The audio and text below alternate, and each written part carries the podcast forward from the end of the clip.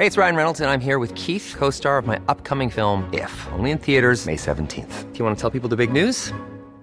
All right, I'll do. Sign up now and you'll get unlimited for $15 a month in six months of Paramount Plus Essential Plan on us. Mintmobile.com slash switch.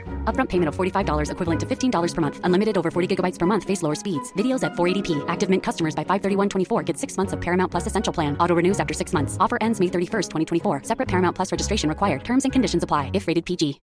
Millions of people have lost weight with personalized plans from Noom, like Evan, who can't stand salads and still lost 50 pounds. Salads, generally, for most people, are the easy button, right? For me, that wasn't an option. I never really was a salad guy. That's just not who I am. But Noom worked for me. Get your personalized plan today at Noom.com. Real Noom user compensated to provide their story. In four weeks, the typical Noom user can expect to lose one to two pounds per week. Individual results may vary.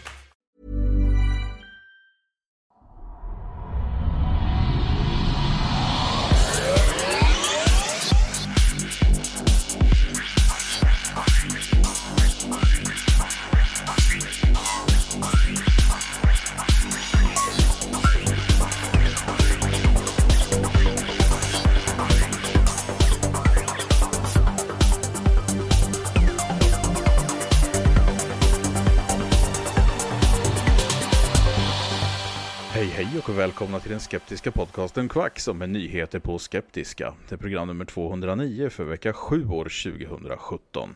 David här i vanlig ordning och även Frida. Hej Frida! Hej hej! Hej hej och Henrik. Ja men hallå! Hallå! Har ni haft en Är bra vecka? igen? Ja men här är vi. Ja. ja, absolut. Jag har haft jättemycket jobb och det är roligt Ja, det är när man bra. är frilans. Ja. Så... Jag var iväg idag och köpte bil. Oj! Mhm. Ha, har du körkort? Nej. Nej, den lilla detaljen. Mm. Nej men eh, när jag väl har det så vill bilen vara på plats. ja, så man bara kan det så slänga sig vi, in vi i. hittade. Ja precis. Nej men nu föll det så. Vi, vi vill inte börja leta efter bil när jag har körkort och det Nej. är väl hyfsat nära och så föll det sig så att vi hittade ett bra erbjudande. Så. Jaha, Så är det nära körkortet? Ja. Vad kul! Eller ja, det, det säger jag. Eh, Det kanske inte är upp till mig att säga det. Okej, men du tänker ge dig på en uppkörning snart eller? Ja, precis. Spännande! Mm. Ja. Håller tummarna för dig. Mitt eh, körkort fyllde precis ett år. Ja. Oh, grattis. Har det redan Ja. gått ett år? Ja, jag vet. Tiden går snabbt. Ja, verkligen. Mitt fyllde Eh, precis Gud, 19 hur länge har vi gjort det här egentligen? Ja, hur länge Ja. har vi gjort det här? Vad kan det vara? Sex år? Ja, så länge är det inte va? Är det Nej. fem? Fem tror jag. Ja, något sånt. Ja, ja. Det tar Ja. i alla fall. Skitsam. Jag har, eh, inte riktigt veckan, men under helgen i varje fall så har jag gjort en ganska rolig grej. Mm. Eller gjort en ganska rolig grej, det lät jättedumt så här. Jag har testat eh, Microsofts HoloLens. Det såg jag ja. Mycket intressant. Mm. Ja, Okej, är det någon som har lust att förklara för mig vad något av det här betyder? För jag förstår ingenting. Microsoft. Ja, Okej, Microsoft förstod jag tror jag. Ja. Eh, de har gjort ett um, augmented reality headset egentligen. Så det är glasögon med inbyggd dator och allting som man kan projicera. De projicerar saker framför framför synen på en, kan Mm. man säga så? Det låter jättekonstigt men Ja, i- Det Istället för saker VR. i, i synfältet. ja precis. Ja. Så istället för VR som ersätter allting du ser så Ja. lägger man till saker då. Ah, Okej, coolt. Hur var det då? den... Alltså, det, vissa saker är görhäftiga och Mm. vissa saker känns lite som en besvikelse. Delvis så är ytan att projicera på väldigt liten om man Ja, säger det så. så det är rakt fram i, um, i synfältet. Men Mm. man har ingen periferiseende eller någonting. Ah, Och okej. det är lite sådär, jaha vad ska man göra med det här då? Det finns Ja, inga- men det är väl precis i sin linda då. Alltså, ja, ja precis. De här finns liksom inte ens att få tag på här än. nej.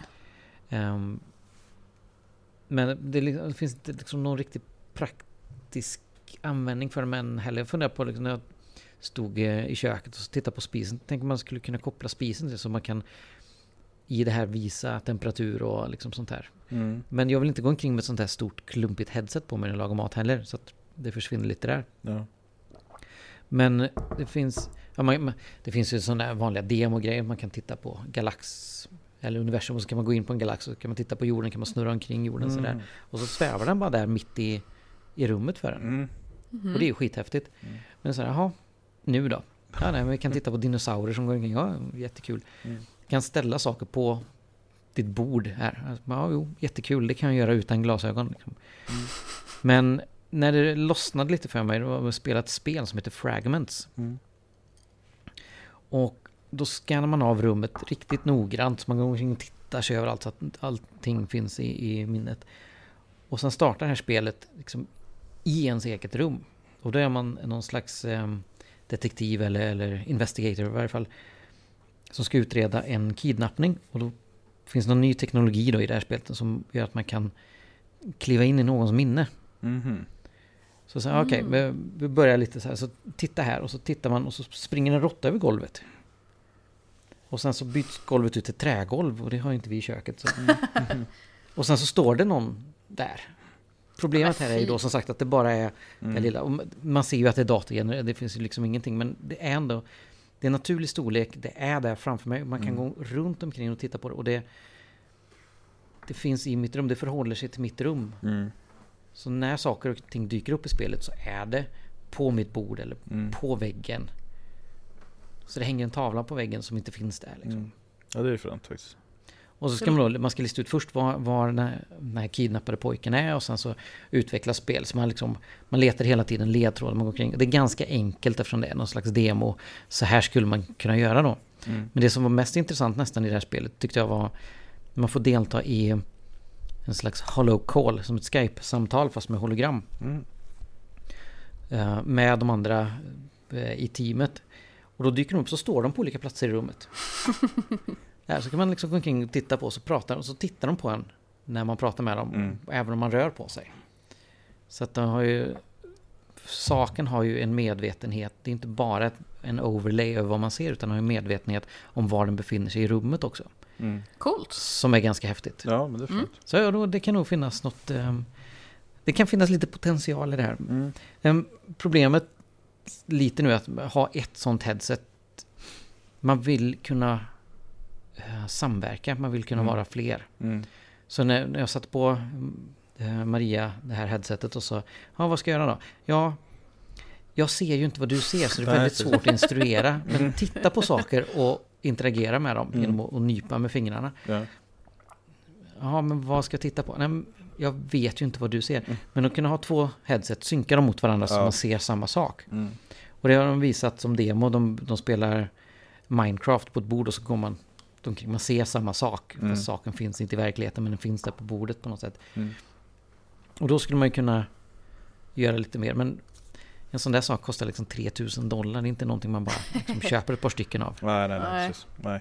Men det, där, alltså utvecklingen kommer säkert gå snabbt med det där. Ja, det det känns gör som det. att det är som Så är det. Mm. All ny teknik nu för tiden. Att det är, från att vara liksom otympligt och lite så här, hmm, vad ska man göra med det här? Så Mm. är det någonting som alla har och som är supervälfungerande liksom Mm. inom Mm, något kolla på de år. första mobiltelefonerna. ja, precis. Ja, det går fortare och var- fortare. Så Ja. Exakt. Mm. Ja, men det var Eh, kul att få testa på Mm, på det sättet i varje fall. Jag har haft på mig ett sånt headset innan men nu fick vi gå omkring och testa och spela och liksom greja på det. Ja, häftigt. Mm. Eh, jag eh, kollade på lite annonser, och så, eh, så jobbannonser, så snubblade Mm, jag över en som var... Det, var någon typ av eh, webb... Jag kommer inte ihåg vad det var, om det var någonting med sociala medier kanske, eller någonting sånt där. Eh, och så var det för en, en kyrka, och då Mm. skrev de att de kräver att man är kristen. Mm. Och jag, jag misstänker att vi har pratat om det här förut, men jag kommer inte ihåg om vi kom fram till någonting. Är det okej att kräva att man har en viss... Jag förstår ju om man är så här präst, liksom, att det ingår i själva jobbet. Men det här var verkligen inga arbetsuppgifter som berörde det på något sätt. Utan det var liksom arbetsuppgifter som man absolut kan göra utan att vara troende. Mm. Nej, det, är- det är inte det- lagligt. Är det inte det? Nej, det är det inte. Fan, då måste jag ju anmäla de jävlarna. Det, det här är ju, tro är ju, alltså religiös tro just är ju en typisk sån som faktiskt är inskriven just i diskrimineringslagen. Att Mm. eh, det, det, det får man inte gå efter när man till exempel rekryterar och så. Eh, faktum är att... Sen är det lätt att tänka att man som företag får välja Mm, men, eh, vad man vill ha för anställda på det sättet. Men det där är ju faktiskt en diskrimineringsfråga, precis som Ja. David säger. Och eh, den lagen är ju väldigt hård faktiskt. Eh, även ateism räknas in där. Så att eh, man det, det räknas ju som en livsåskådning då i den bemärkelsen, i den juridiska bemärkelsen där då. Och då gäller det faktiskt också att man får inte diskrimineras för att man är ateist. De, de kan inte säga att nej men du är ateist, du tror inte på någonting, så dig kan vi inte diskriminera. Men det stämmer faktiskt inte, utan i sådana här sammanhang så mm -hmm. kan mhm. man det. Eh. Intressant, men alltså nu blir jag, egentligen borde jag vara en sån här jobbig jävel sök, som söker sök, det här sök. jobbet bara mm. för att, för att jag, jag har för mig att jag hade alla kvalifikationer liksom. Mm. Mm. Eh, och gå dit och vara superärlig och bara nej men jag är ateist, jag har en mm. ateistisk podd och, ja, och bara vara så här. Ja. Ja, det kanske jag ska göra. Jag, jag får Gör återkomma i mm. frågan. Rapportera tillbaka. Jag ser med spänning fram emot ja. Eh, resultatet av det här. En int ja, intressant detalj i det hela är att eh, politisk eh, åskådning har en liten särställning för den räknas inte in i eh, diskrimineringslagen. Så att eh, om en person säger att eh, men jag är sverigedemokrat eller jag är kommunist eller vad som helst så kan man säga att ja, men tack, tack men nej tack. Och det räknas alltså inte som en eh, Kan man skriva det alltså i en arbetsannons? Vi vill ja, endast man... anställa eh, liksom folkpartister. Ja, det skulle man i princip kunna göra. Ja. ja. Varför man nu skulle vilja det. Mm. Bara Men... Nej, jag. Mm. Ja, ja. Eh, jag, jag, jag återkommer i frågan. Se, se fram emot hatbreven från folkpartisterna nu Frida. De är inte så många så det gör inte så mycket. Och där kommer några till. Ja, men precis. Alla hör av sig nu. Eh, ja, ja. Eh, nog om diskriminering då. Ska vi köra vidare kanske in i nyhetsronden? Yes. Ja, det kan vi göra.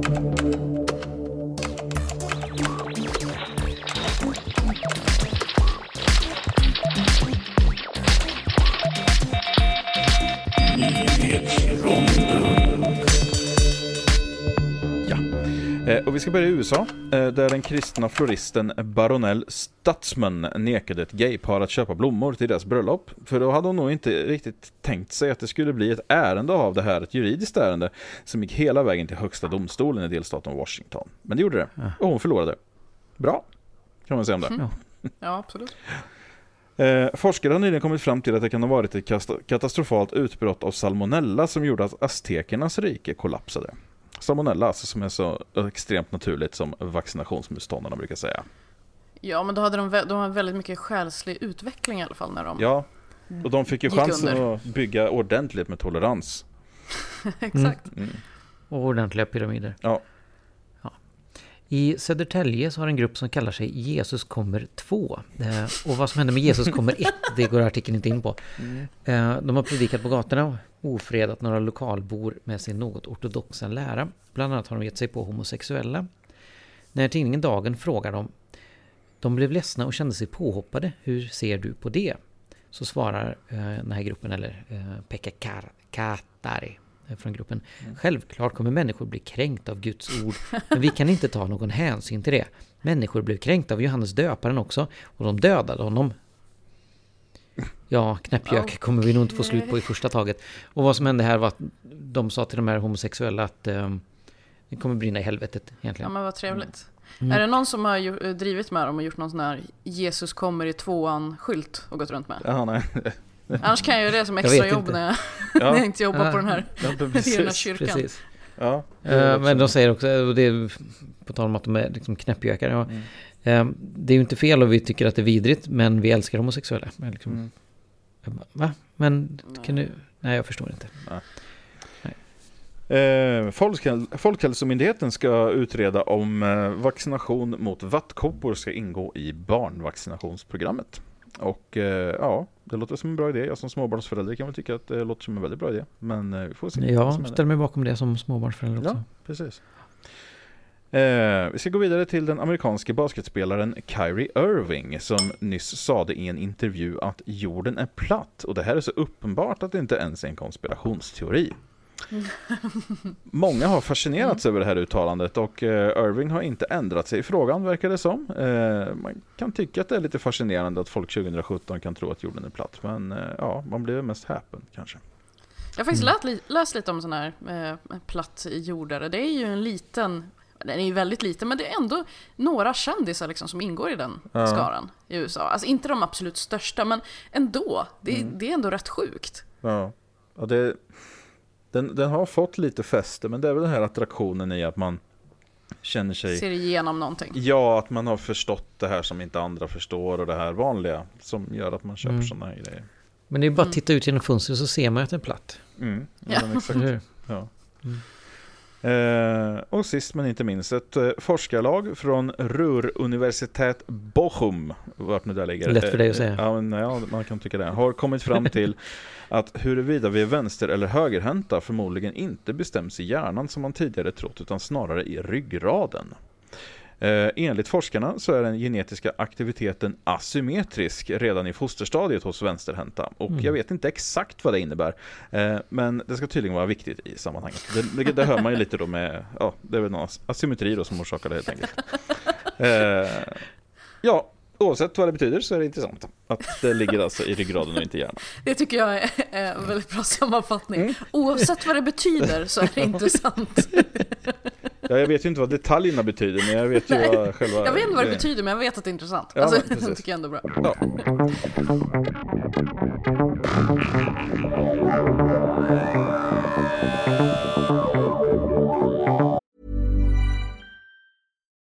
Millions of people have lost weight with personalized plans from Noom, like Evan, who can't stand salads and still lost 50 pounds.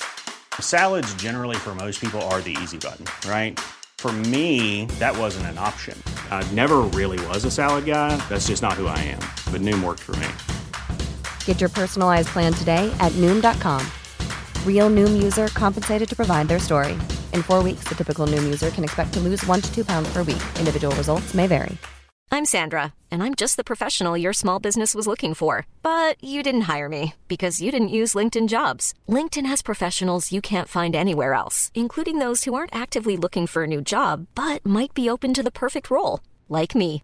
In a given month, over 70% of LinkedIn users don't visit other leading job sites. So if you're not looking on LinkedIn, you'll miss out on great candidates like Sandra. Start hiring professionals like a professional. Post your free job on linkedin.com/people today. Hey, it's Ryan Reynolds, and I'm here with Keith, co star of my upcoming film, If, only in theaters, May 17th. Do you want to tell people the big news?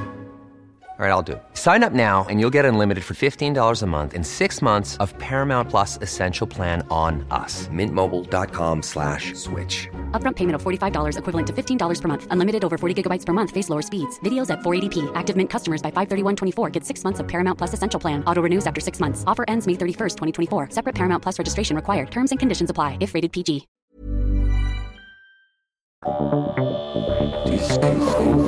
Ja, vi går vidare till diskussion och eh, Henrik, vi ska väl börja med homeopati i Ryssland va? Mm, precis, jag är fortfarande lite inne på det här med ryggraden och höger och vänsterhänthet Ja. i huvudet. Men jag vet inte vad jag tänker där så att det, det är väl skitsamma. Ja. Eh, eh, ryska forskare vill förbjuda homeopati i offentliga sjukhus. Mm. Och det är väl bra, men jag blir med... Är det inte det? Varför är det tillåtet i offentliga sjukhus Ja. Ja. från början? Mm. Eh, man har gjort en opinionsundersökning, undermätning kan man inte göra. Eh, så att, eh, enligt den här opinionsundersökningen så stödjer 46% av ryssarna ett sådant förbud medan lika många är emot det. Så det är väldigt delat i, i Ryssland kring det här säger man. Mm. Och det är ryska vetenskapsakademin som går ut och säger att det finns ingenting som, som stödjer påståendet om eh, att extremt låga, låga doser av någonting kan bota eh, sjukdomar. Nej, det har de ju rätt i. Mm. Ja, precis. Och jag får säga att jag inte, inte tidigare liksom varit insatt i hur, hur den här situationen är i Ryssland. Man vet att eh, en del europeiska länder så, så är homeopatin ganska stark. Vi har sett i Storbritannien att det finns på en del sjukhus men det försvinner, det tappar fotfäste. Och så Tyskland givetvis med Mm. som liksom grunden till det. Ja. Eh, Men Ryssland har varit ett svart hål för mig vad gäller det. Mm. Och jag vet liksom inte, vi pratar om traditionell kinesisk medicin och sånt där. Jag vet inte riktigt om någonting sånt i Ryssland. Vad är Nej. motsvarigheten till sånt där? Så det, det var lite intressant bara för mig att läsa och se att det faktiskt finns då på offentliga sjukhus. Att det är Mm. okej. Ja, man tänker ju mer homeopati. Jag tänker väldigt mycket Tyskland och, och Storbritannien. Det är väl det Mm. man... Mm, precis. Ja, och på. stödet var så här starkt bland ryska befolkningen då Ja. kring homeopati Ja. är lite intressant. Men det är väl så, jag menar, väldigt mycket av det som vi har idag som vi kan behandla själva. Till exempel då att, eh, nu är det på just offentliga sjukhus, men jag kan förstå att homeopati är väldigt populärt som behandlingsform hemma privat. När man tar hem mm. tabletter och så till sig själv. För det är oftast väldigt, alltså mildare saker man behandlar. Som exempelvis mm. huvudvärk mm. eller sådana här grejer. Eh, mm. Och då kan man ju uppleva en förbättring av homeopati eftersom det är en väldigt stark placeboeffekt. Så att, att det är så populärt eh, och även i sådana länder som Ryssland som ändå ligger långt fram, eh, vilket även såklart Tyskland och England gör. Eh, ja. Tycker jag inte säger speciellt konstigt, utan det är nog snarare så att det här är... Ja, och Ryssland har stora, stora områden som ligger oläget till, alltså långt mm. bort från städer och annat. Och där kan man förstå om det finns en del alternativ, eller naturmedicin eller ja. uh, all, alternativa lösningar på det givetvis av praktiska skäl. Som vi har pratat om innan, så en, bara för att det är naturligt betyder inte att det är dåligt. Mm. Bara att vi har gjort det bättre. Men det finns ju som pilträdet uh, kan man utvinna mm. smärtstillning av. Man tuggar på barken eller vad det är, mm. löven eller barken. De, de sa en intressant grej i QI Eh, som jag har kollat väldigt mycket på. Eh, mm. Att just det här att om man i princip tar vilken, ta, ta en krydda eller en, eh, alltså någon, någon, vanlig mat helt enkelt. Och så söker man på den och kombinerar det med ordet aphrodisiac. Eh, alltså mm. Mm. att det är potenshöjare. Mm. Eh, så är det lusthöjande om man säger då. Så är det i princip så att det mesta har man någon gång i världshistorien knutit till det.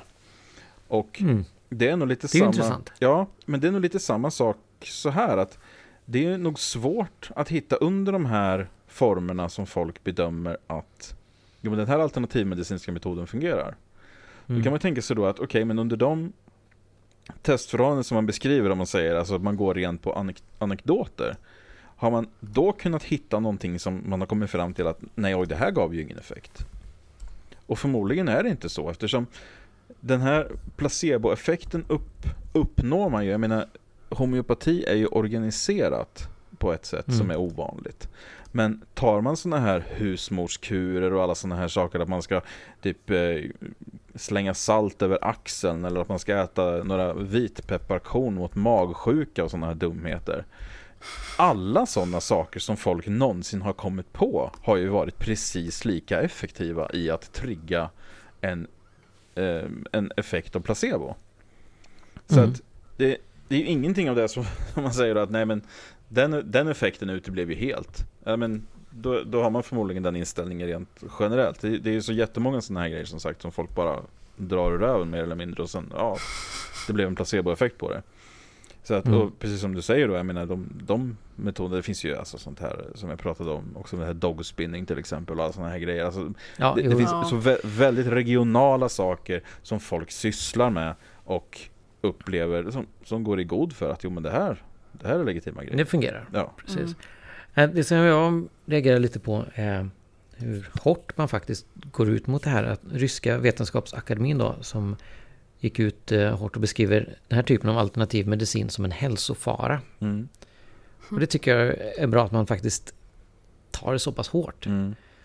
För det är så mycket som vi hör att ja men Ja, ja, men om det, då är det i varje fall ofarligt. Liksom, mm. att det inte, om det inte har någon verkan så är det i varje fall ofarligt. Men det är ju inte så enkelt, utan det blir ju farligt just för att man tar det istället för något annat. Eller eller så det, så ja. det är skönt att se att de går, faktiskt går ut så starkt och säger att det är farligt.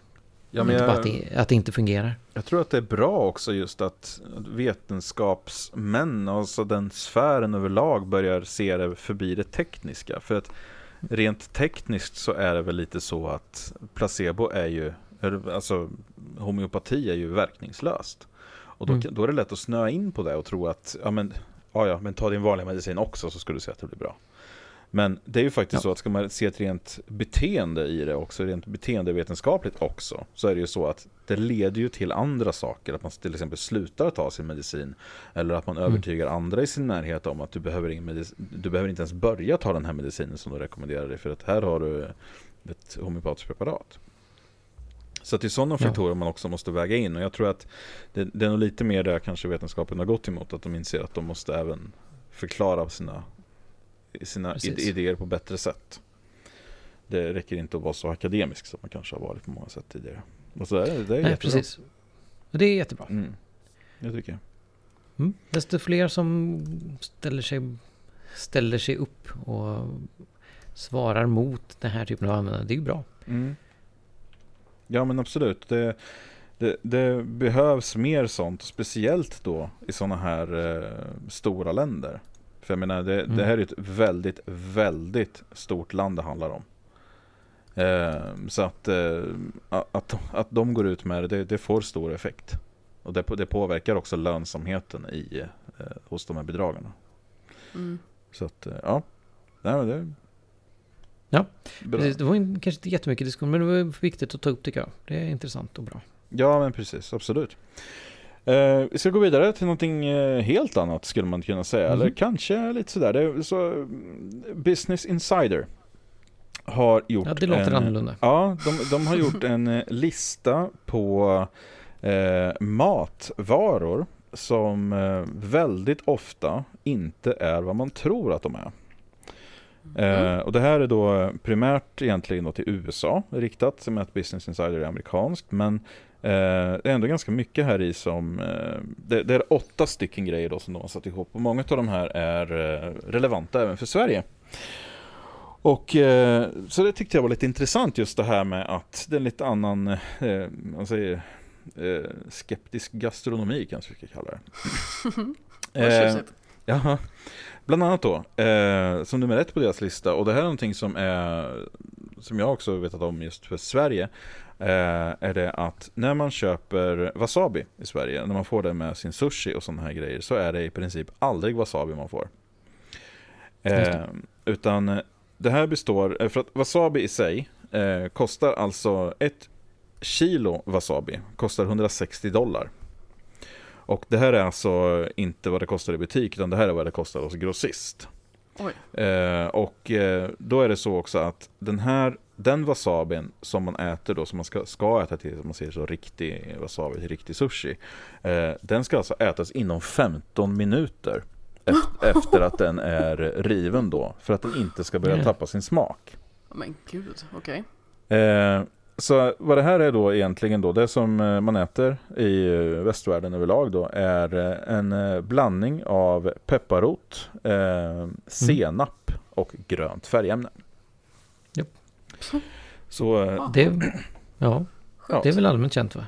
ja men Ja, jag, ja, det kan, det verkar- Frida verkar inte veta det i alla fall. Nej, alltså jag äter inte wasabi så det kanske har med saker att göra. Men ändå, Ja. ganska sjukt. Ja, det är ganska sjukt faktiskt. Ehm, och bland annat då, de nämner lite andra grejer. Eh, hummer till exempel, eh, i princip aldrig hundar utan sån här langostin, då, såna här små humrar eh, som man kan kalla det. Mm. Små, man brukar kalla det på spanska heter det. Eh, de kommer från langostino då som betyder liten hummer, men det är ju inte det man får. Eh, en av de vanligare grejerna då, och det här är någonting som är intressant. Det finns en annan som jag kan dra själv då, en parallell här. Eh, Kobe biff. Ja. Eh, väldigt... eh, KB biff. Ja, precis. K-O-B-E. Eh, är ju Jaha. en väldigt känd eh, typ av kött som är extremt så här, melerat kött. Eh, och eh, extremt dyrt, ska man komma ihåg. Det här, eh, alltså det, det här är kött som alltså kollar, eh, kostar eh, 20 dollar per ounce. Så att det är väldigt, väldigt dyrt kött. Så köper man det här i restauranger så är det i princip aldrig eh, det man köper.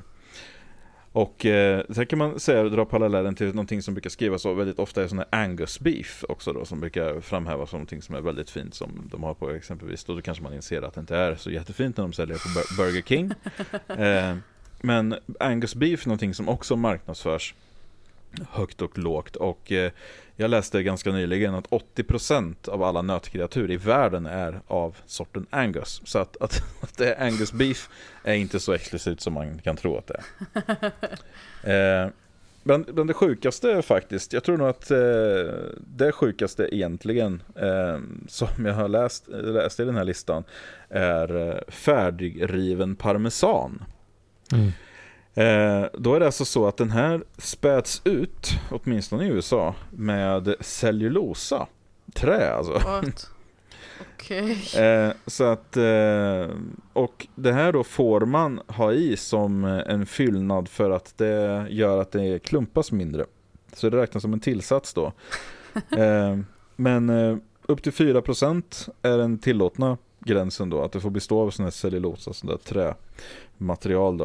Eh, men eh, vissa tillverkare, i alla fall i USA, har det i mer än det för att späda ut ytterligare. Så det är lite skumt kanske. Eh, en väldigt vanlig grej då är tryffel.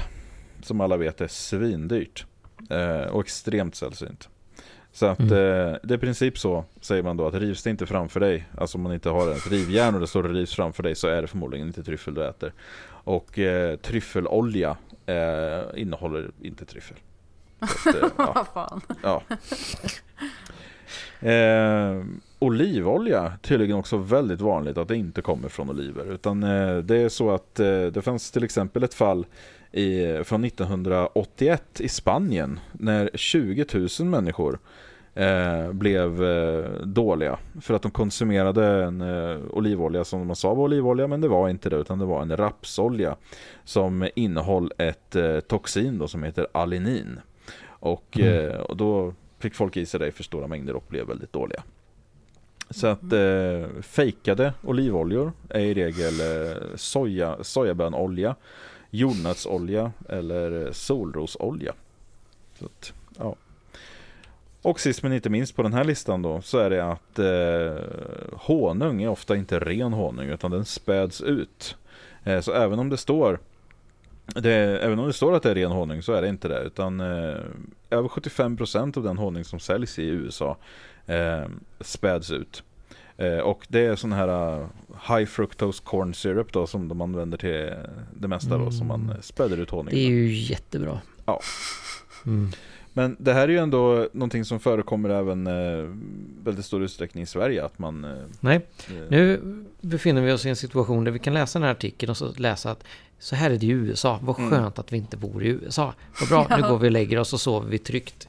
exakt nu går och vi och litar på att riktig den mat. maten vi äter, det, det är fan med rätt mat. Mm. Men det, Så pratar vi inte mer om det. nej men Står precis. det häst på paketet så är det häst. Ja, eller tvärtom. Men, eh,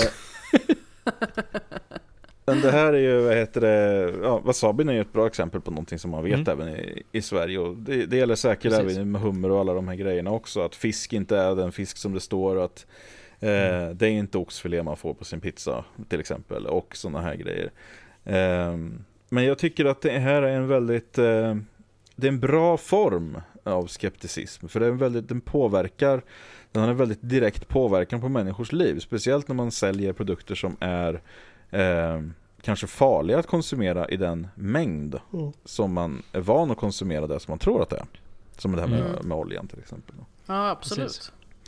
Så att eh, det är bra med sådana här listor och det är bra att sånt här framkommer och att just skepticismen eh, runt det här ökar. För att eh, medicin och sånt det är sånt vi är vana vid att ha skepticism runt. Men det här med mat och så är lite svårare också tror jag för många. Eller hur? Eh, det, det är svårare att säga, det, det är lättare att säga att du inte behöver vaccin, att du, att du inte behöver äta. Eh, och eh, matfusk är någonting som förekommer i princip inom alla branscher oavsett hur organiskt och ekologiskt och allting det är. Jo, jo, precis. Men det, ska, det får inte kosta någonting och det ska vara jättenyttigt och det ska Mm. innehålla jättebra produkter. Det går liksom inte ihop. Någonstans måste, måste de som tillverkar här spara in pengar. Mm. Precis. Och kan man då ersätta en hummer mot en langustin? Mm. Ingen som äter kommer känna någon skillnad förutom kanske någon. Men Mm. de skulle ändå inte äta den typen av produkt ändå.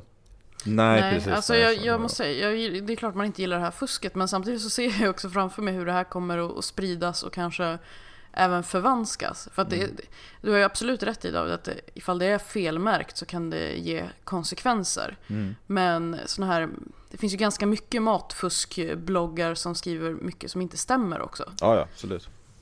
Eh, så det, det är alltid lite vanskligt att ge sig in i de här trakterna för man vet inte vad man, hur det kommer eh, bli i slutändan. Men det, det var ändå intressant att få veta det här.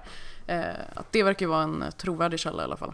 Ja, och sen är det ju det, det, det är klart att det finns de här så att säga då, alarmister mer eller mindre som tycker att Ja, eh, eh, oj, oj, oj, och det, alltså att det inte får vara GMO till exempel, det är ju någonting som är väldigt vanligt och det är även väldigt vanligt här i Sverige.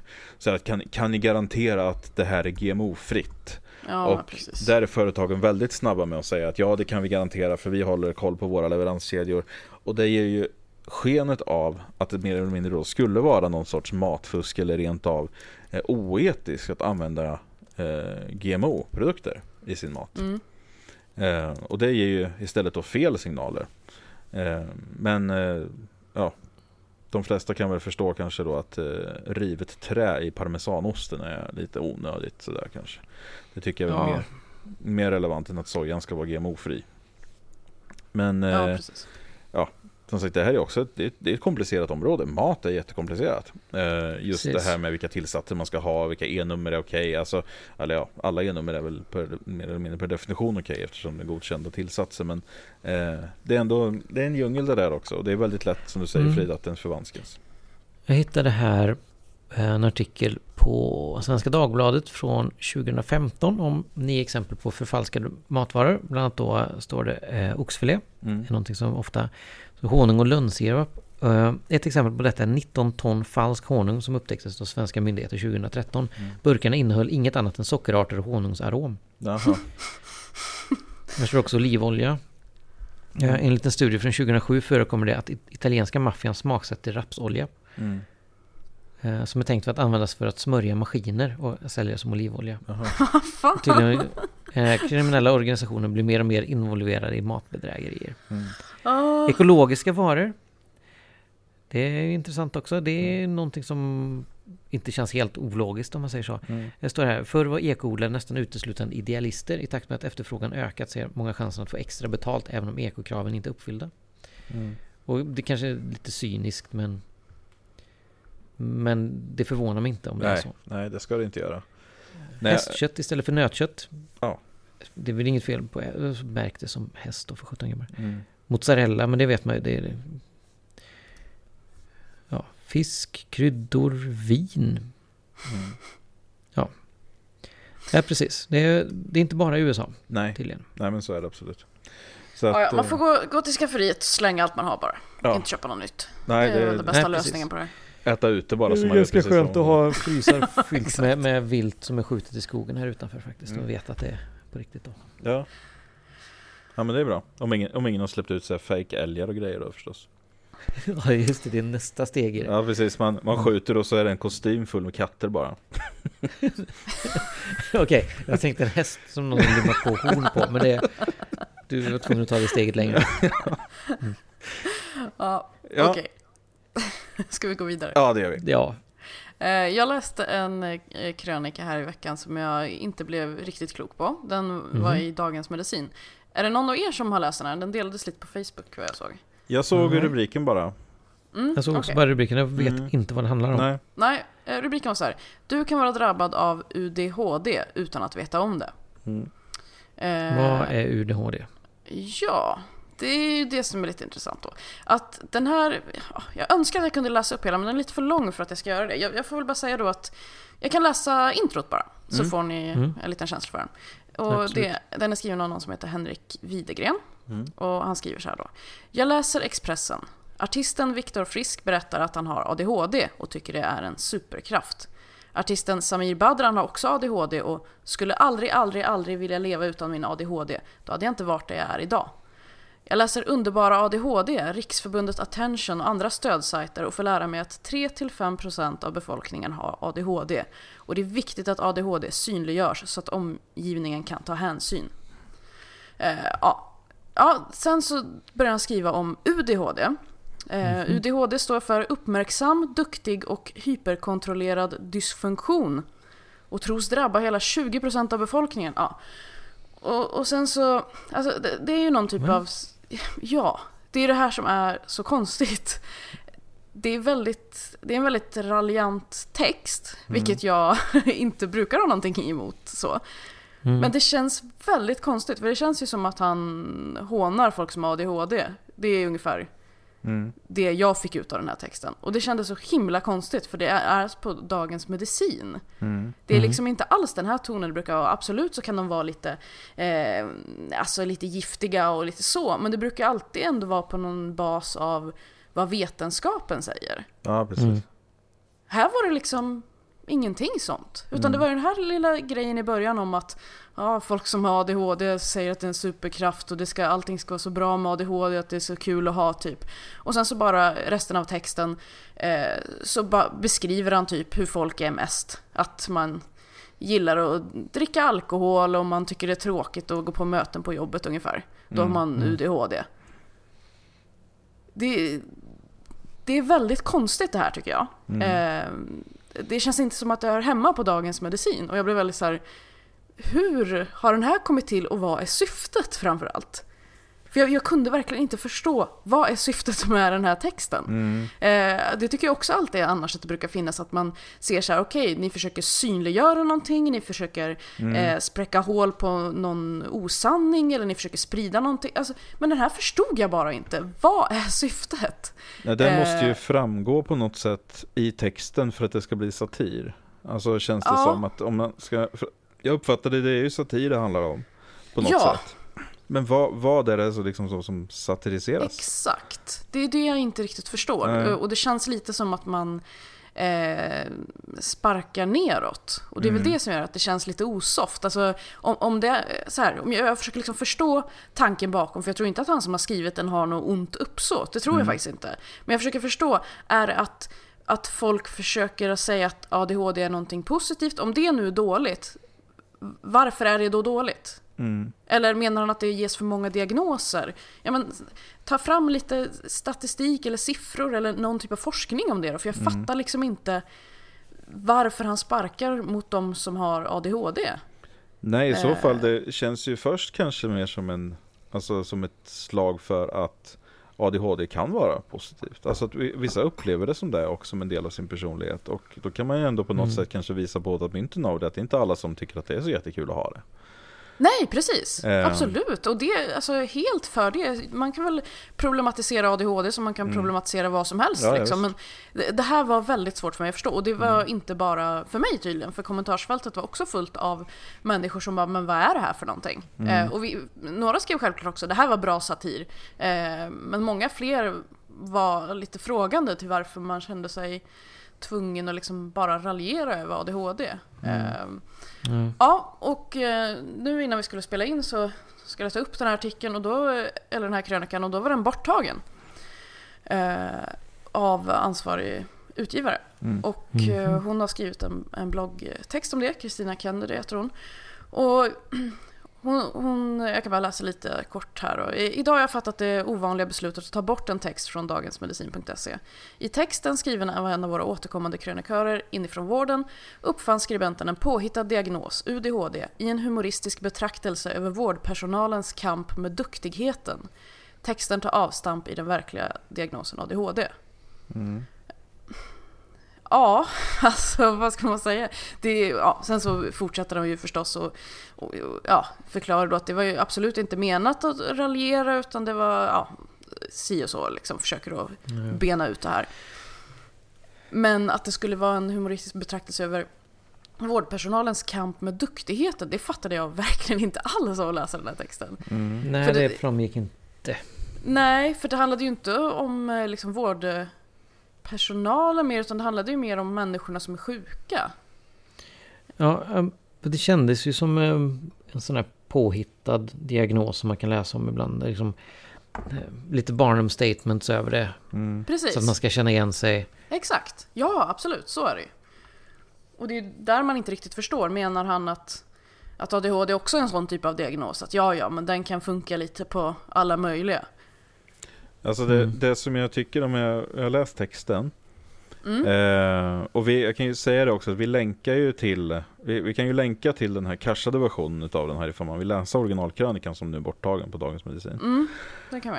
Eh, för att det som jag tycker blir konstigast i den här måste jag säga är att han säger först här att han läser underbara ADHD, Riksförbundet Attention och andra stödsajter. Han pratar alltså om de här organisationerna som jobbar för att synliggöra ADHD i samhället.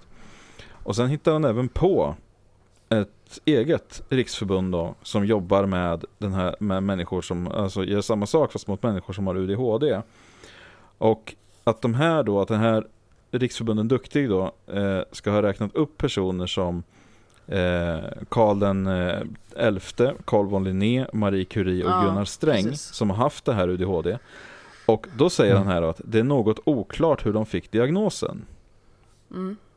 Och det kan man ju tolka då som en pik till de här andra organisationerna som jobbar för ADHD, att de klistrar på den här etiketten på människor som egentligen inte har den.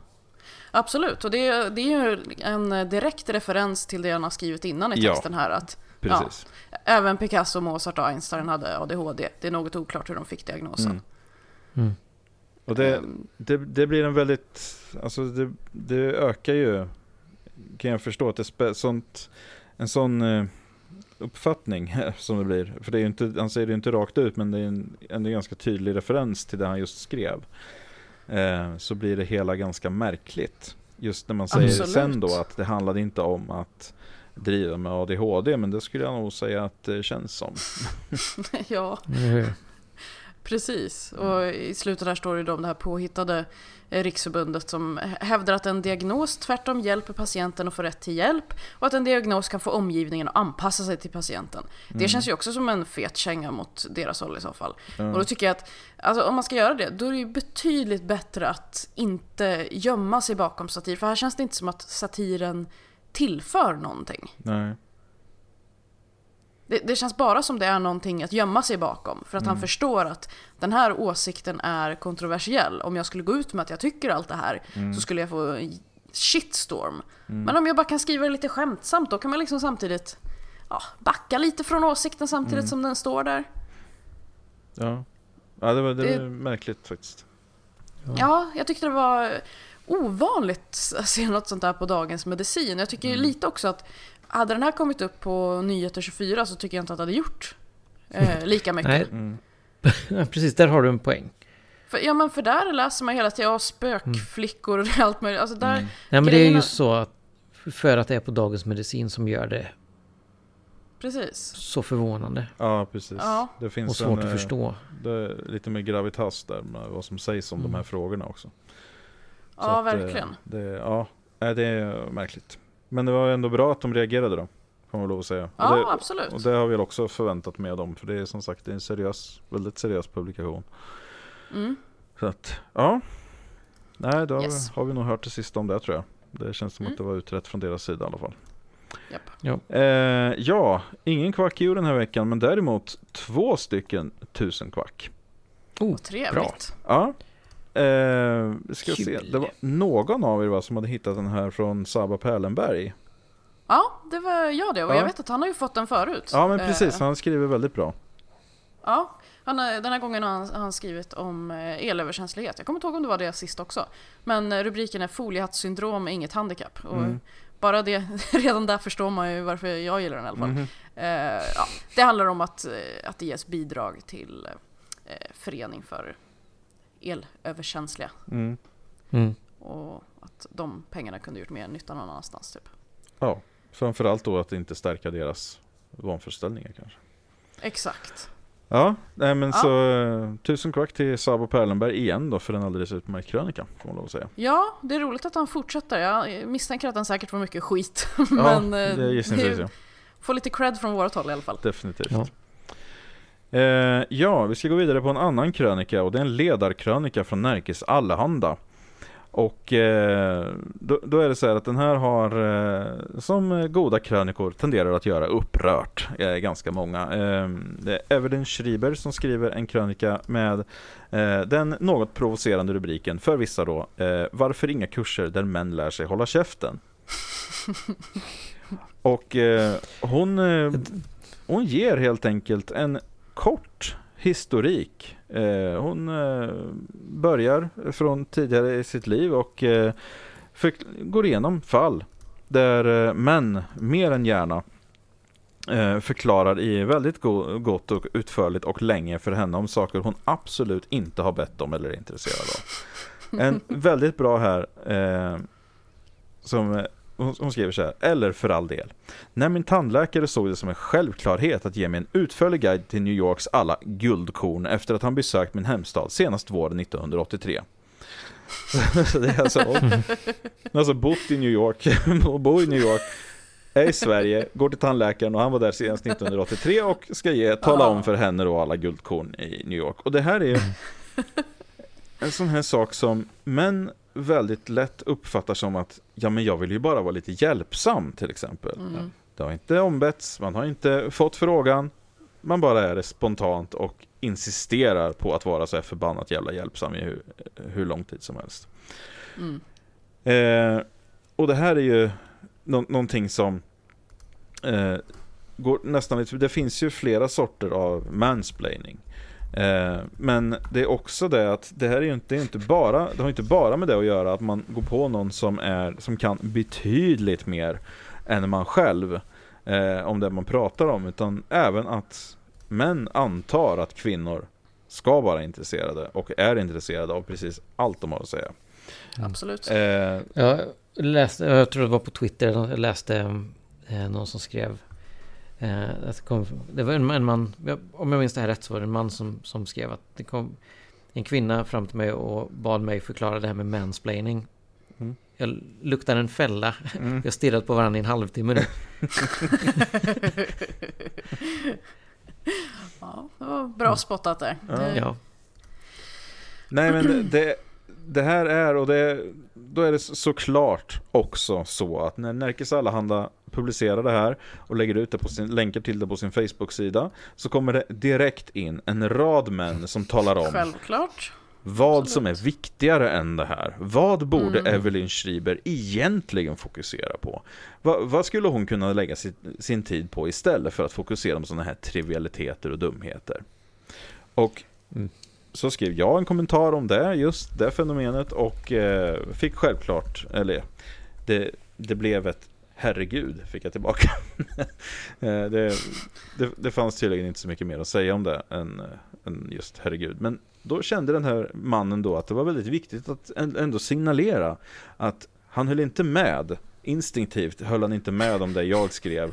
Men eh, han var ändå tvungen att, bevi- att visa för alla då att han håller ju inte med. Men han hade ju inte så mycket att säga i svar då. Och så är det. Det, det är ju bara att titta på vilket eh, kommentarsforum som helst. Speciellt när det är kvinnor som har mage att uttrycka en åsikt. Ja, usch. Så, så, eh, vilken mage sen. ja men exakt. Så, eh, Är det någon annan jag som tycker att illustrationen här ser ut som Hitchens? Ja, det har jag faktiskt inte riktigt tänkt på, men kanske lite. Nej.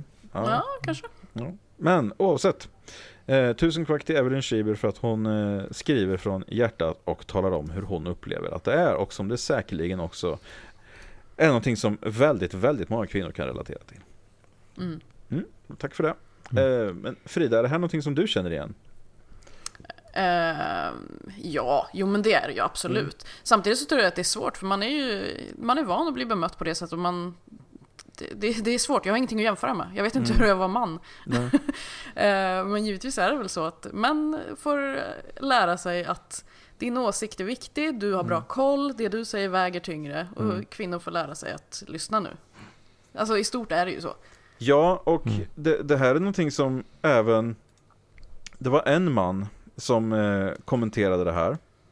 Eh, Och eh, det, det är flera män som har skrivit eh, såklart eh, extremt innehållslösa och idiotiska kommentarer till den här krönikan. Eh, Ja, såklart. Och bland annat då Så det är två stycken kommentarer som jag tycker är värda att läsa upp här faktiskt. Som är, De är jättekorta, de säger allt man behöver veta om de här personerna. Den, den första då är Tack för ditt bidrag till debattklimatet. Och då är det här, det här är en väldigt vanlig inställning här då att när, när kvinnor yttrar sig och pekar på sådana här grejer och säger att det här är ett problem Då, oj vad dålig stämning det blev nu. Men tycker man att det blir dålig stämning När kvinnor talar om att det här blir ett problem Det här upplever vi som ett problem Då kanske det är man själv det är fel på. Ja, För att Ja. Hur ska man annars kunna komma framåt? Hur ska, hur ska, de, hur ska man kunna lösa sådana här problem om det inte synliggörs, om man inte pratar om det? Och säger att, ja, det, man kan säga som man. Alltså, jag skulle definitivt, jag skulle skämmas röven av mig om någon sa till mig, om jag stod på en fest och pratade med någon i 45 minuter och inte lät dem säga någonting och jag bara stod och pratade om mitt programmeringsjobb. Som de är helt fullständigt, garanterat fullständigt ointresserade av. Så jag skulle ju skämmas röven av mig från de sa att du, eller tar att jag faktiskt är inte alls intresserad av det här och du låter mig knappt gå härifrån. Istället för att säga att oj vad dålig stämning det blev nu när du drog ner stämningen här och sa ifrån till mig. Det var ju jä jättedåligt av dig att göra det. Men... Ja, och det, det, det, är ju ändå så här, jag, jag, förstår att det är så här, ja det här håller jag inte med om. Men mm. samtidigt så måste, förstår man inte själv, nej men jag och hon, vi är ju väldigt olika situationer i, i, i samhället. Mm. Förstår man inte det? Alltså, jag kan inte säga att jag förstår hur det är att vara en, en, eh, en vit eh, äldre man till exempel. Nej. Det förstår jag ju inte. Men mm. det finns ju olika undersökningar som berättar för mig hur det är mm. generellt sett att vara så. Mm.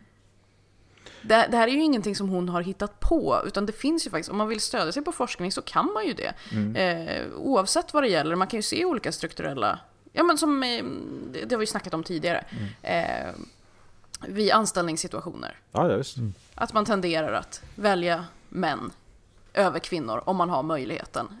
Och att ja. man ändrar sin utgångsposition. Att det är så här, ja, om mannen har mer utbildning, då är utbildning plötsligt viktigare. Mm. Har mannen mer erfarenhet, då är erfarenhet plötsligt mm. viktigare.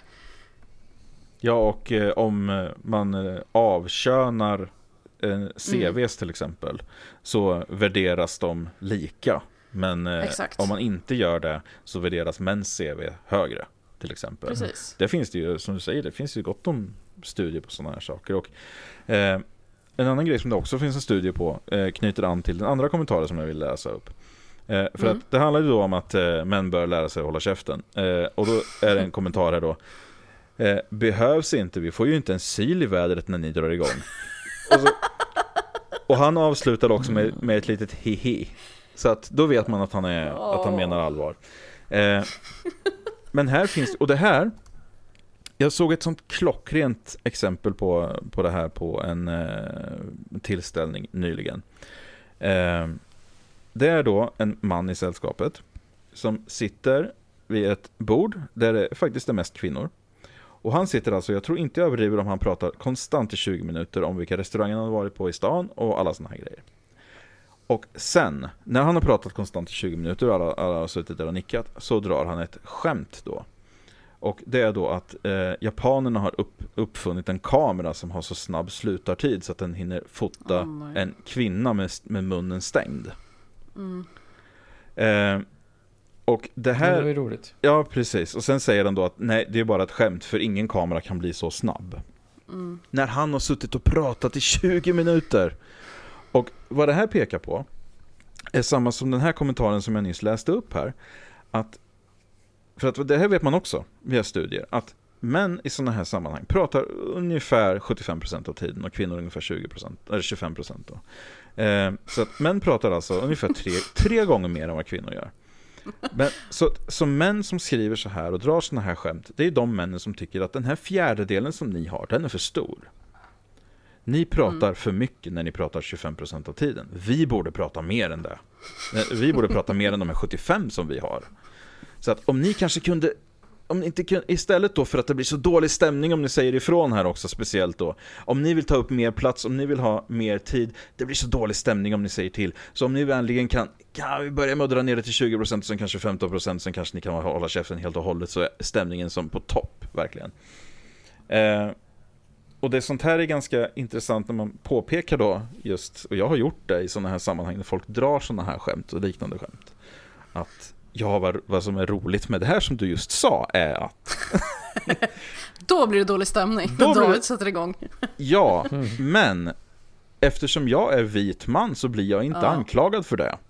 Utan Nej. det lyssnar man på. Och det märker jag som en väldigt, väldigt tydlig skillnad. För att jag har till och med hört sam alltså, sammanhang där man har sagt till en kvinna då att det handlar om någon sorts inte anmälningsbenägenhet, men upprördhetsbenägenhet. Att man letar då i sociala sammanhang efter saker att bli upprörd på. Men kommer Mm. jag som man och säger ifrån att nej men det är faktiskt så här och så här och det finns faktiskt siffror på det. Mm. Då blir det, ja okej, ja men då låt, det lät ju bra då. Och det måste Jag tycker, ja. Det jag måste- tycker det är så underligt att man blir så arg av att höra att man har privilegier. Mm. För det, jag blir inte arg om någon som är eh, rasifierad säger att ja men du har jättemycket privilegier, du ser dig själv eh, överallt. Jag ser mig själv ingenstans. Alltså, du syns, alltså vita människor syns överallt. På varenda plansch, i varenda tv-serie, i varenda film. Och vi syns, ja, kanske lite grann i, ja, på något litet hörn får vi hoppa in. Jag, jag, vad ska jag bli arg över det då? Och bara fy fan, finns det inte några viktigare frågor? Jag känner bara så här, ja, jag, jag har ingen aning om hur det är att känna så. Nej. Men det, det finns, det, det man får tänka på här är att det, det är väldigt, väldigt många människor som inte ens förstår det här konceptet med privilegier.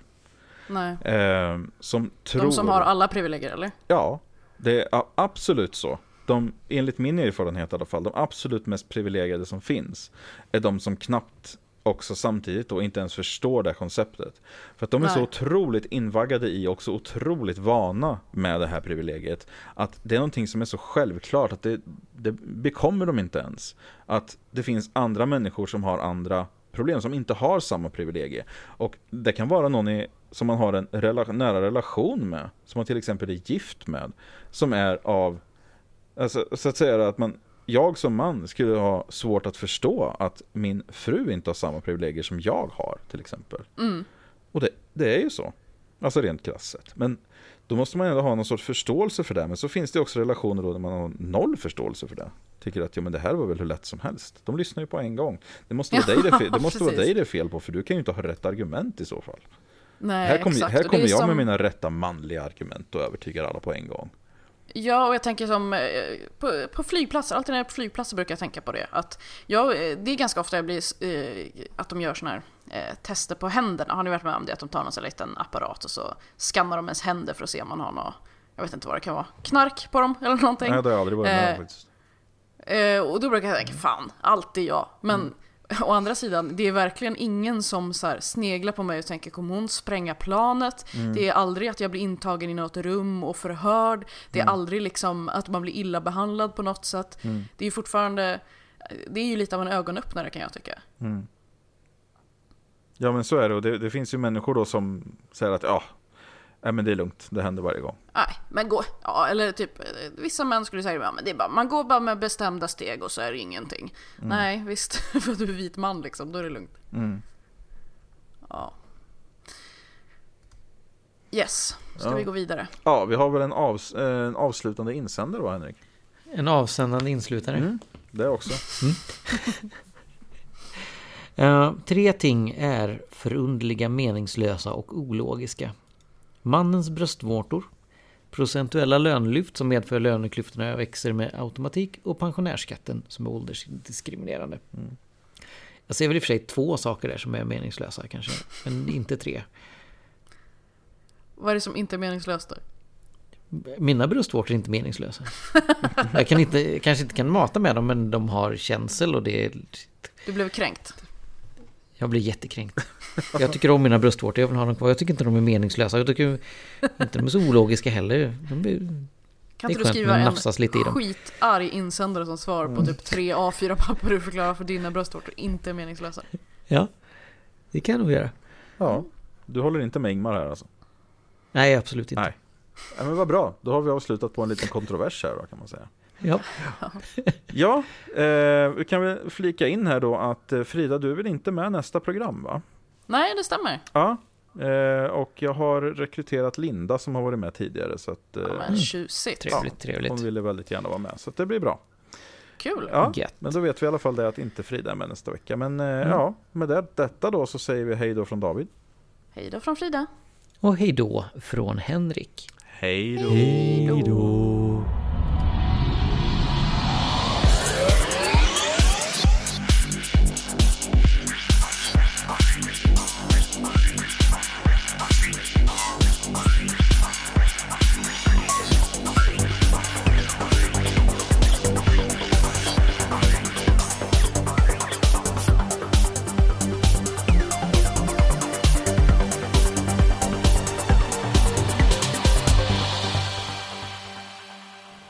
Lyssnar på den skeptiska podcasten Quack som är nyheter på skeptiska. Du finner oss på vår hemsida www.quacku.se eller på Twitter under kontot quacku. I den permanenta panelen sitter David som bloggar på imsoevil.com och heter Davbio på Twitter. Frida som har en stående krönika i tidningen Sans och heter Charmkvark på Twitter. Och Henrik som twittrar friskt under namnet Dr. Ohm. Våra jinglar är gjorda av Christer Hessling. Tack för att du har lyssnat.